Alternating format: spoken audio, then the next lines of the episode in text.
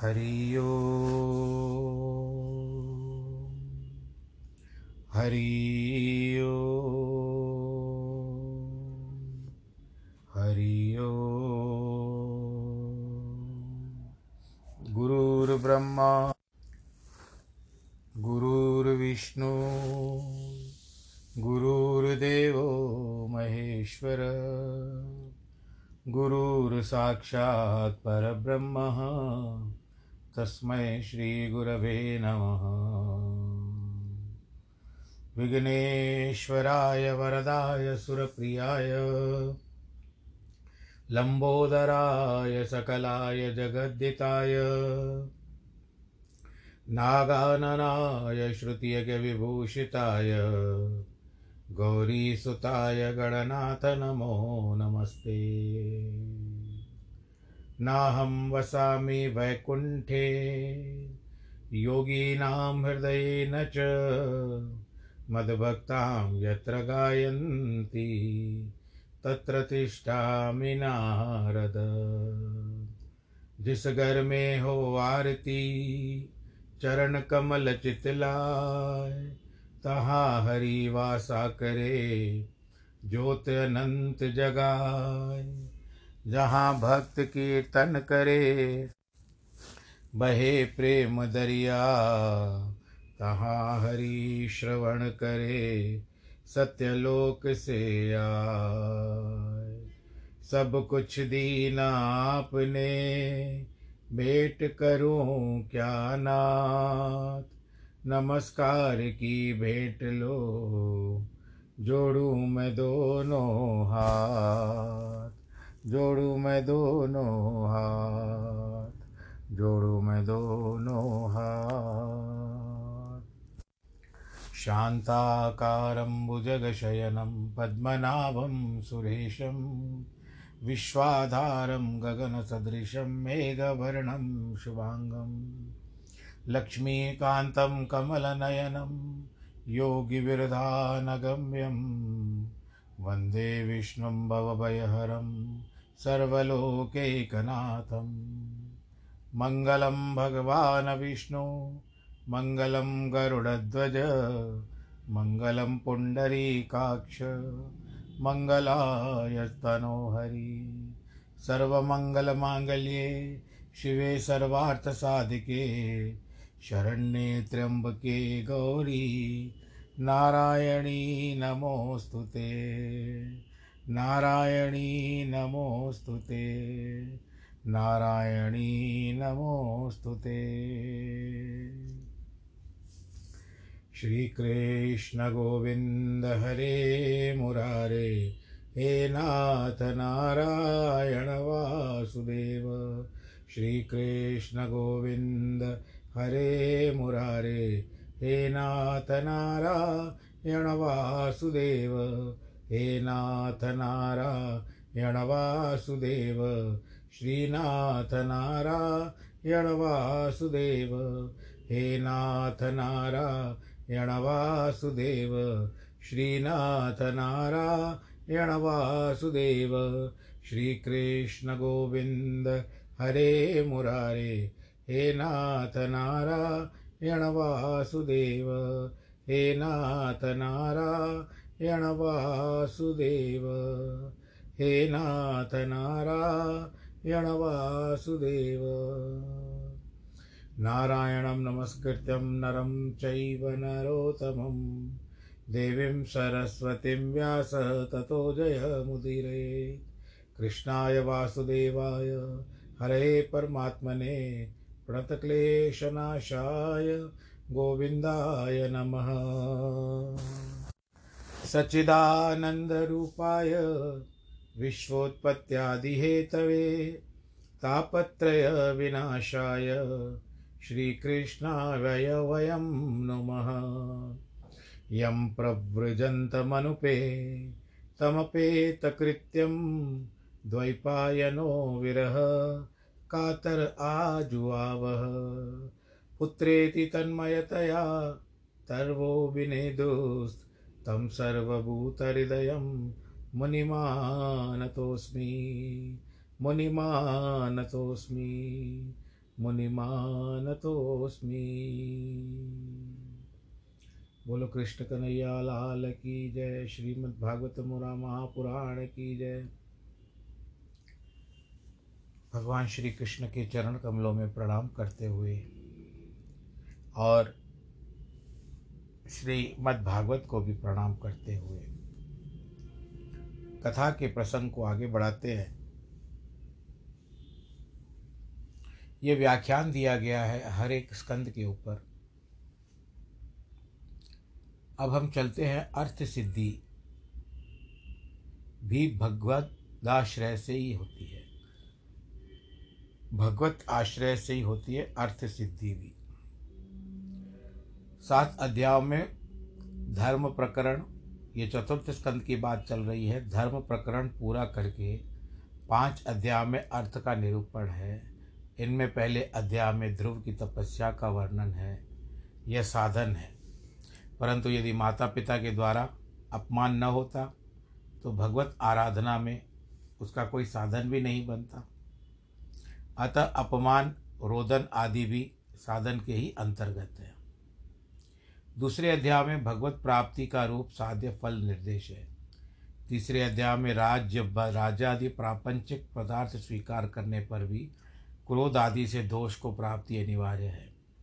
चौथे अध्याय में स्वयंभू मनु के उपदेश से दोष त्याग का वर्णन है। पाँचवें अध्याय में अभिष्ट फल की प्राप्ति है। देव ऋषि नारद के द्वारा कीर्तिगान सम्मिलित है। यहाँ ध्यान देने योग्य यह है कि भगवत दर्शन होने पर भी ध्रुव के जीव से जीवन से दोषों की आत्यांतिक निवृत्ति नहीं हुई है। परंतु परम भागवत स्वयंभू मनु के उपदेश से दोषों की आत्यंतिक निवृत्ति हो गई।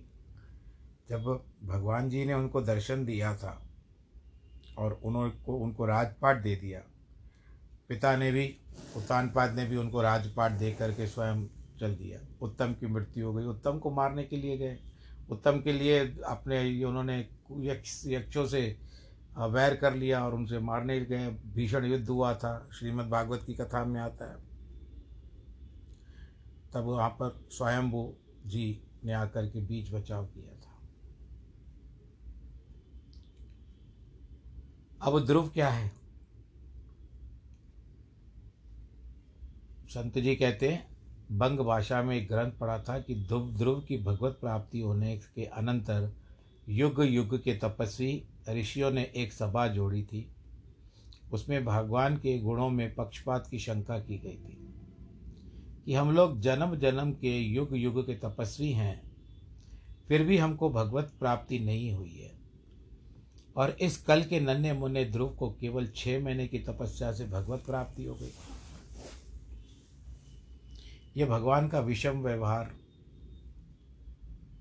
समझ में नहीं आया। ऋषिगण परस्पर विचार विमर्श कर रहे थे। वहाँ एक बूढ़ा ब्राह्मण उपस्थित हुआ। ब्राह्मण ने कहा, ऋषियों, यहाँ से थोड़ी दूर पर एक समुद्र प्रकट हो गया है। आइए आप लोग मेरे साथ नाव पे बैठकर आइए, विचार विमर्श करते रहिए। एक आश्चर्यमय दृश्य आप दो को, लोगों को दिखाऊँगा। सब ऋषिगण सहमत हो गए। नाव पर जाकर के बैठ गए। नाव चलने लगी। ऋषियों ने कहा, सामने समुद्र में बड़े बड़े अनेक श्वेत पर्वत सिर उठाए खड़े हैं। कुतूहलवश ऋषियों ने ब्राह्मण से पूछा, ये सब क्या है? ब्राह्मण ने कहा, महात्माओं, ये ध्रुव के पूर्व पूर्व अनेक तपस्वी जन्मों की जन्मों की अस्थियाँ हैं। ध्रुव ने इतने जन्मों में तपस्या की है, उनकी अस्थियों की इतनी बड़ी बड़ी अनेक राशियाँ बन गई है। ऋषियों ने श्रद्धावन होकर के उस अस्थियों को नमस्कार किया। उसके बाद समुद्र, नाव, अस्थि पर्वत एवं ब्राह्मण सब का लोप हो गया। कहना न होगा कि ऋषियों की शंका का समाधान करने के लिए स्वयं भगवान ने ही ब्राह्मण का रूप धारण करके माया दिखाई हो। इसी कारण कि ध्रुव पूर्व जन्म में भी एक ऋषि थे। किसी राजकुमार को देखकर उनके मन में राजकुमार बनने की वासना उदय हो गई। इसीलिए उन्हें परम भागवत स्वयंभू मनो के पौत्र के रूप में राजकुमार होना पड़ा। बोलो, नारायण भगवान की जय। उत्तानपाद का वर्णन केवल ध्रुव के पिता नाम के बताने के लिए ही बताया गया है। सुनीति के पुत्र ध्रुव हैं। ध्रुव का अर्थ होता है नित्य। आप ध्रुव तारा देखते हो। प्रातःकाल ब्रह्म मुहूर्त के समय में होता है। ब्रह्म मुहूर्त के समय होता है। ध्रुव तारा कहते हैं उसको। सात तारे और होते हैं। मान्यता यह है कि वह ध्रुव तारा है जो सप्त ऋषि मंडल के बीच में भगवान जी ने जिस तरह से उनको वरदान दिया था। तो सुध्रुव अर्थ होता है नित्य, और ये तारा नित्य दिखता है। हमारे बड़े बुज़ुर्ग कहते थे कि इसको नियमित रूप से चालीस दिन यदि इसका दर्शन मात्र हो जाए, नियमित रूप से तो आपको अपनी मृत्यु का ऐसे कहा गया है कि चालीस दिन पहले आपको एक आभास हो जाता है। ऐसा कहा गया है। सुरुचि के पुत्र का नाम है उत्तम। जो तात्कालिक होते हैं। बहुत अच्छा बहुत अच्छा। वही उत्तम होता है। ऋषि होने के बाद राजकुमार होना कोई उत्कर्ष नहीं है। इतना बड़ा ऋषि मुनि और उसकी वासना एक राजकुमार में हो गई है तो ये बात ठीक नहीं है। और इसके कारण भगवान जी उसको वापस लाना चाहते हैं तो उसको अपमान मिल गया उसकी विमाता के द्वारा, जो हम सौतेली माता कहते हैं, जिसका नाम था सुरुचि। यानी सब में रुचि रखने वाली, रजोगुणी, सुनीति सतोगुणी है। राजा अपनी पत्नी सुरुचि के वश में थे, इसीलिए उसके सामने कुछ बोल नहीं सके। यद्यपि सुरुचि ने यथार्थ उपदेश दिया था कि भगवत भज भजन करने के लिए, परंतु उसमें दोष यह था कि उसने भगवान की अपराध, आराधना से ध्रुव के लिए अभिष्ट प्राप्ति नहीं कही। प्रत्युत यह कह दिया कि आराधना करो। आराधना करो। इस शरीर का त्याग करो। मेरे गर्भ में आओ, तब राजसा राज्य आसन तुम्हें मिलेगा। इस वचन में भगवान की आराधना का अपमान है। अभिप्राय यह है कि भगवान की आराधना करने पर भी तुम इस शरीर से राजा का आसन प्राप्त नहीं कर सकते। उसके लिए मेरे गर्भ में जन्म लेना पड़ेगा। सुरुचि का यही अपराध था कि जिसके कारण उसे पुत्र मरण और अल्पायु के में मृत्यु का मुँह देखना पड़ा। भगवान की आराधना का स्वतंत्र रूप से फल देती है, वह किसी के गर्भ की अपेक्षा नहीं रखती। सुनीति के द्वारा भगवत आराधना का अनुमोदन और महल से निकलते देव ऋषि नारद का दर्शन भगवान का अनुग्रह है। ध्रुव ने स्वीकार किया है कि भगवत भक्ति के विरुद्ध ऋषि की आज्ञा भी नहीं मानी जानी चाहिए। ऋषि ने ध्रुव की निष्ठा परिपक्व करने के लिए ध्रुव तो दीक्षा के पूर्व ऋषि को प्रणाम भी नहीं किया था, उसको पता नहीं था कौन है, परंतु ऋषि के द्वारा प्रभु का अनुग्रह ही मूर्तिमान हो रहा था। ध्रुव की तपस्या आराधना, भगवत दर्शन एवं भगवत भक्ति मूल ग्रंथ में सविस्तार वर्णित है। भगवत दर्शन के पश्चात ध्रुव के मन में राज्य का या उत्तम पद की वासना नहीं थी। परंतु भगवान के प्रति आदर, भय एवं संकोच के कारण उन्होंने आज्ञा का उल्लंघन नहीं किया। घर लौटाए राजा तथा ध्रुव पद स्वीकार कर लिया।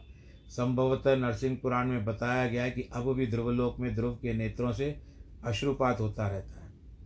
मैंने इसके लिए ध्रुव वंश पर एक दृष्टि, यदि ध्रुव भक्ति में मूर्तिमान स्वरूप है तो उनके पुत्र उत्कल ब्रह्मा के ब्रह्म ज्ञान के मूर्तिमान रूप। ध्रुव के प्रस्थान के अनंतर उत्कल ने पिता की साम्राज्य की संपत्ति को स्वीकार नहीं किया। वह जन्म सिद्ध असंग एवं समदर्शी था। उसने सब में, उस सब में, आत्मा आत्मा में सबका दर्शन होता है। अपने आत्मा को ब्रह्म स्वरूप में अनुभव करता था। उसकी दृष्टि में आत्मा के अतिरिक्त और कुछ नहीं था। वह अवधूत वेश में और अवधूत के समान अपना जीवन व्यतीत करता था, जो उत्कल के बारे में बता रहे हैं। उसके दूसरे भाइयों से भी राजवंश की परंपरा चली। यह प्रत्यक्ष हो गया कि भक्ति के वैराग्य और ज्ञान नामक दो पुत्र होते हैं। यहाँ फल को ही पुत्र कहा गया है। ध्रुव वंश के राजा अंग के समान कोई संतान नहीं थी। संतान के लिए फिर आगे बात चलती है। अंग राजा हुए, संतान के लिए बहुत दुखी थे। संतान की प्राप्ति के लिए उन्होंने यज्ञ पुरुष की आराधना की। पुत्र तो हुआ, परंतु अपने स्वभाव के अनुसार नाना के तरह क्रूर हो गया। राजा की शिक्षा, युक्ति, उपाय, दंड सब व्यर्थ हो गए। पहले पुत्र का अभाव का दुख था, अब कुपुत्र की प्राप्ति से दुख हो गया। वो विचार करने लगा कि कुपुत्र होने से यही अच्छा है कि मैं अपुत्र रहता तो ज़्यादा अच्छा था। क्योंकि कुपुत्र से अपकीर्ति, अधर्म, विरोध एवं चिंता का जन्म होता है। यह मोक्ष बंधन भी कितना कठोर है। संपूर्ण जीवन क्लेशमय हो जाता है। राजा की बुद्धि शुद्ध हुई, उन्होंने निश्चय किया, भगवान की बड़ी कृपा है। कुपुत्र होना भी श्रेष्ठ है, क्योंकि सुपुत्र से मोह हो जाता है और मनुष्य संसार में ही फंसा रहता है। कुपुत्र मुक्ति प्राप्त करने के लिए भी वैराग्य होता है। मंगल में भगवान की कृपा है कि वे रात्रि के समय चुपचाप अपने घर से चले गए। ढूँढने पर भी नहीं मिले। इस प्रसंग से पुत्र की इच्छा, कुपुत्र की उत्पत्ति, उस पर नाना का प्रभाव और उसमें भी भगवत कृपा का दर्शन करके त्याग वैराग्य से सबसे बातें मनुष्य के लिए शिक्षाप्रद है। यही बात उसी ब्राह्मण की भी है, जो हम भागवत महात्मा में पढ़ते हैं। संतान लेकर के आया, परंतु संतान ने किया क्या? वास्तव में उसकी संतान थी नहीं। उस ऋषि का कथन सत्य था कि तुमको सात जन्म में संतान नहीं है। ये भी उसके साली की संतान थी, जो धुंधकारी था। और दूसरा जो फल लेकर आया था, वो गौ माता ने खा लिया था, जिसके कारण गौकर्ण हुए। तो भाग्य का कहाँ से उसको संतान थी? वो मानता रहा, लेकिन कहता है कि आखिर में जब अपना रंग दिखाने लगा धुंधकारी तो वो भी मांगने लगा, भगवान जी, मुझे मुक्ति चाहिए। तो गौकर्ण ने उसको मार्गदर्शन किया था। ऐसा बताया जाता है कि गौकर्ण ने जब उनको उपदेश दिया था तो उनकी वर्ष, उसके आयु जो थी उस समय आत्मदेव ब्राह्मण की साठ वर्ष की थी। वो चले गए अपने घर से, ओम नमो भगवते वासुदेवाय किया, जाप किया, दो वर्ष तक थे भागवत में लिखा हुआ है, और बासठ वर्ष में उन्होंने अपने प्राणों का त्याग कर दिया, मुक्ति को प्राप्त की परंतु यहाँ पर बात राजा अंग की है। बहुत प्रयत्न करने पर भी राजा अंग नहीं मिले। तब लोक हितकारी ऋषियों ने अराजकता अराजकता से भय से माता के आग्रह से वेन को ही राजा बना दिया। जो इनके पुत्र थे ना, जो जिसको कुपुत्र कुपुत्र कहते हैं, उनको ही राजा बना दिया। क्योंकि अगर राजा नहीं होगा तो डाकू, चोर इत्यादि हो जाएगा। डर, अराजकता हो जाएगी। ऋषियों की इच्छा नहीं थी, परंतु बेमन से उन्होंने राजा के आसन पे उनको बिठाया। और ये वेन जो था, ये धर्मनाशक था। तथापि जब तक उसमें दोष प्रकट न हो जाए, तब तक उसको पिता के उत्तराधिकार से वंचित करना भी उचित नहीं था। ऋषियों का स्वभाव होता है कि सहिष्णुता और क्षमाशीलता। समतत्व के ज्ञान का यही फल है। जब वेन के सारे अपराध प्रकट हो गए, तब ऋषियों ने ऐसी हुंकार भरी कि वेन के प्राण पखेर उड़ गए। फिर प्रजा अराजक होने के कारण उच्छृंखल हो गई, अव्यवस्था हो गई लूटपाट बढ़ गई प्रजा पीड़ा की वृद्धि हो गई जहाँ जहाँ अपने घर द्वार छोड़कर भागने लगे लोग। ऋषियों ने प्रजा की पीड़ा देख करके वेन के शरीर का मंथन किया। उन्हीं के राजा ध्रुव के वंश का लोप नहीं हो, होना चाहिए था। अधोभाग के मंथन से निषाद और बाहुओं के मंथन से लक्ष्मी नारायण महाराज पृथु और उनकी पत्नी अर्ची का उत्पन्न हुआ जन्म हुआ। पृथु अयोनिज थे यानी गर्भ से नहीं आए थे। उनमें भगवता प्रकट हुई। बाहुमंथन से आविर्भाव होने के कारण क्षत्रियत्व पे था। उनके जन्म की यह प्रक्रिया ऋषियों के विलक्षण एवं विचक्षण विचक्षण विज्ञान का संकेत करती है। जगत का उपादान चाहे ईश्वर हो या प्रकृति, वस्तु को हम जो बात करते हैं वो ईश्वर हो या प्रकृति, सबका बीज उसमें विद्यमान रहता है। बीज से ही जगत वृक्ष की शाखा, प्रशाखा, पल्लव जिसको पत्ता कहते हैं, पुष्प, फल, रस, सबका निर्माण होता है। अतः अव्यक्त रूप से सब में सबकी स्थिति रहती है। मंथन के प्रयोग विशेष चाहे, जहाँ किस विशेषता को अभिव्यक्ति दी जाती है, जिसको हम निष्प्राण शव कहते हैं, उसी का एक एक अव्यय सड़कर प्राणियों का रूप धारण कर लेता है। चेतना, संस्कार, विकार, आकार कहाँ नहीं होते। प्रयोग करने वाला पुरुष ही दुर्लभ है। पृथु की उत्पत्ति और प्रभाव के साथ साथ उनके क्रियाकलाप का भी आदर्श वर्णन है। उन्होंने अपनी सारी प्रजा के लिए अन्न की व्यवस्था की है। ध्यान देने योग्य है कि जिस प्राणी के लिए जो अन्न आवश्यक है, राजा उसकी व्यवस्था करे। पृथु न केवल मनुष्यों के लिए, परंतु पशु पक्षियों के लिए भी। यहाँ तक कि सांप बिच्छुओं के लिए भी अन्न की व्यवस्था करते थे। अन्न की उत्पत्ति के लिए ऊँची नीची धरती को सम किया, जलाशय, बाँध बनाए, वन उद्यान की व्यवस्था की, प्रजा के लिए अलग अलग नगर बनाए, पूर्व ग्राम, घोष खेट खरवट आदि का योग्य निर्माण कराया। इसके पहले प्रजा सुविधा देख करके इकट्ठा हो जाया करती थी, परंतु उन्होंने सबको योग्य निवास दिया। यज्ञों के द्वारा एकत्र किए हुए धन के वितरण की व्यवस्था बनाई जिससे ब्राह्मण वेद पाठ के द्वारा, क्षत्रिय रक्षा के द्वारा, वैश्य वस्तुओं के द्वारा उत्पादन, विनिमय तथा अनुबंध होता है विनिमय एग्रीमेंट बातचीत तथा वितरण के द्वारा, शूद्र कर्मों के द्वारा, अपनी योग्यता के द्वारा लोक कल्याण कर सके, अपना निर्वाह भी कर सके। निष्काम होने के कारण ब्रह्मा की आज्ञा मानकर उन्होंने सौ अश्वमेध यज्ञ का, करने का आग्रह छोड़ दिया। विघ्न डालने वाले इंद्र को क्षमा करके उसको अपने हृदय से लगाया। यही योग्यता है जिससे सर्वव्यापी भगवान विष्णु भी प्रसन्न हो जाते हैं और अपने संकल्प का त्याग करके अपने भक्तों के संकल्प को पूर्ण करते हैं। इस प्रकार पृथु के जीवन में अर्थ, काम एवं धर्म परिपूर्ण रूप से विद्यमान थे। अर्थ बाहर रहता है, अतः बहिरंग है। काम मन में रहता है, अतः अंतरंग है। धर्म दोनों को नियंत्रित रखने के लिए बुद्धि में रहता है। अतः आत्मा के अत्यंत निकट है। मोक्ष का सोपान भी है। जो धर्मानुष्ठान करता है, उसके जीवन में मोक्ष कामना का उदय होता है। मोक्ष अविद्या निवृत्ति से उपलक्षित आत्मा का अपना निज रूप है। अतः भले ही ईश्वर का बाह्य या अंतर, बाहर या भीतर, प्रत्यक्ष अथवा अपरोक्ष दर्शन हो जाए, परंतु महापुरुष के सत्संग से और उपदेश के बिना अविद्या मंथन बंधन की निवृत्ति नहीं होती।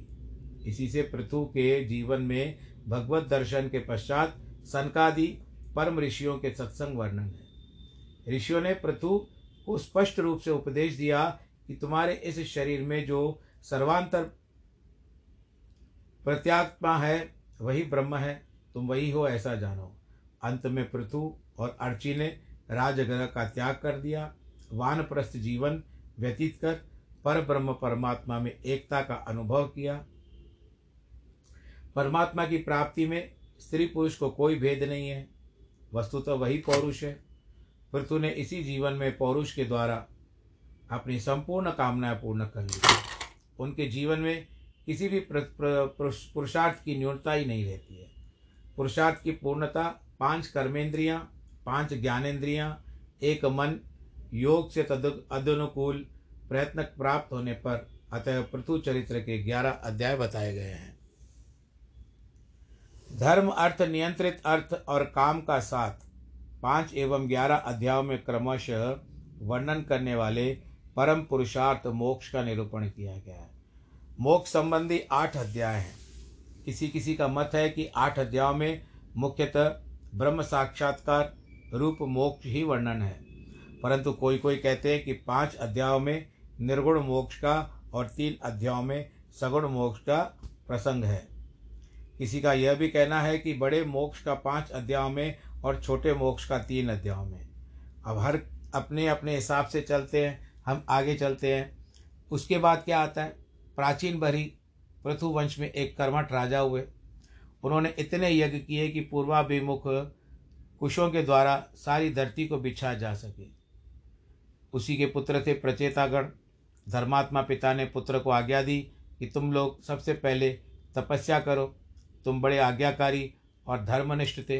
अतएव तपस्या के लिए यात्रा करने पर उन्होंने उन्हें भगवान शंकर से प्रसन्न होकर मंत्र का जप, प्रार्थना स्तुति का उपदेश दिया।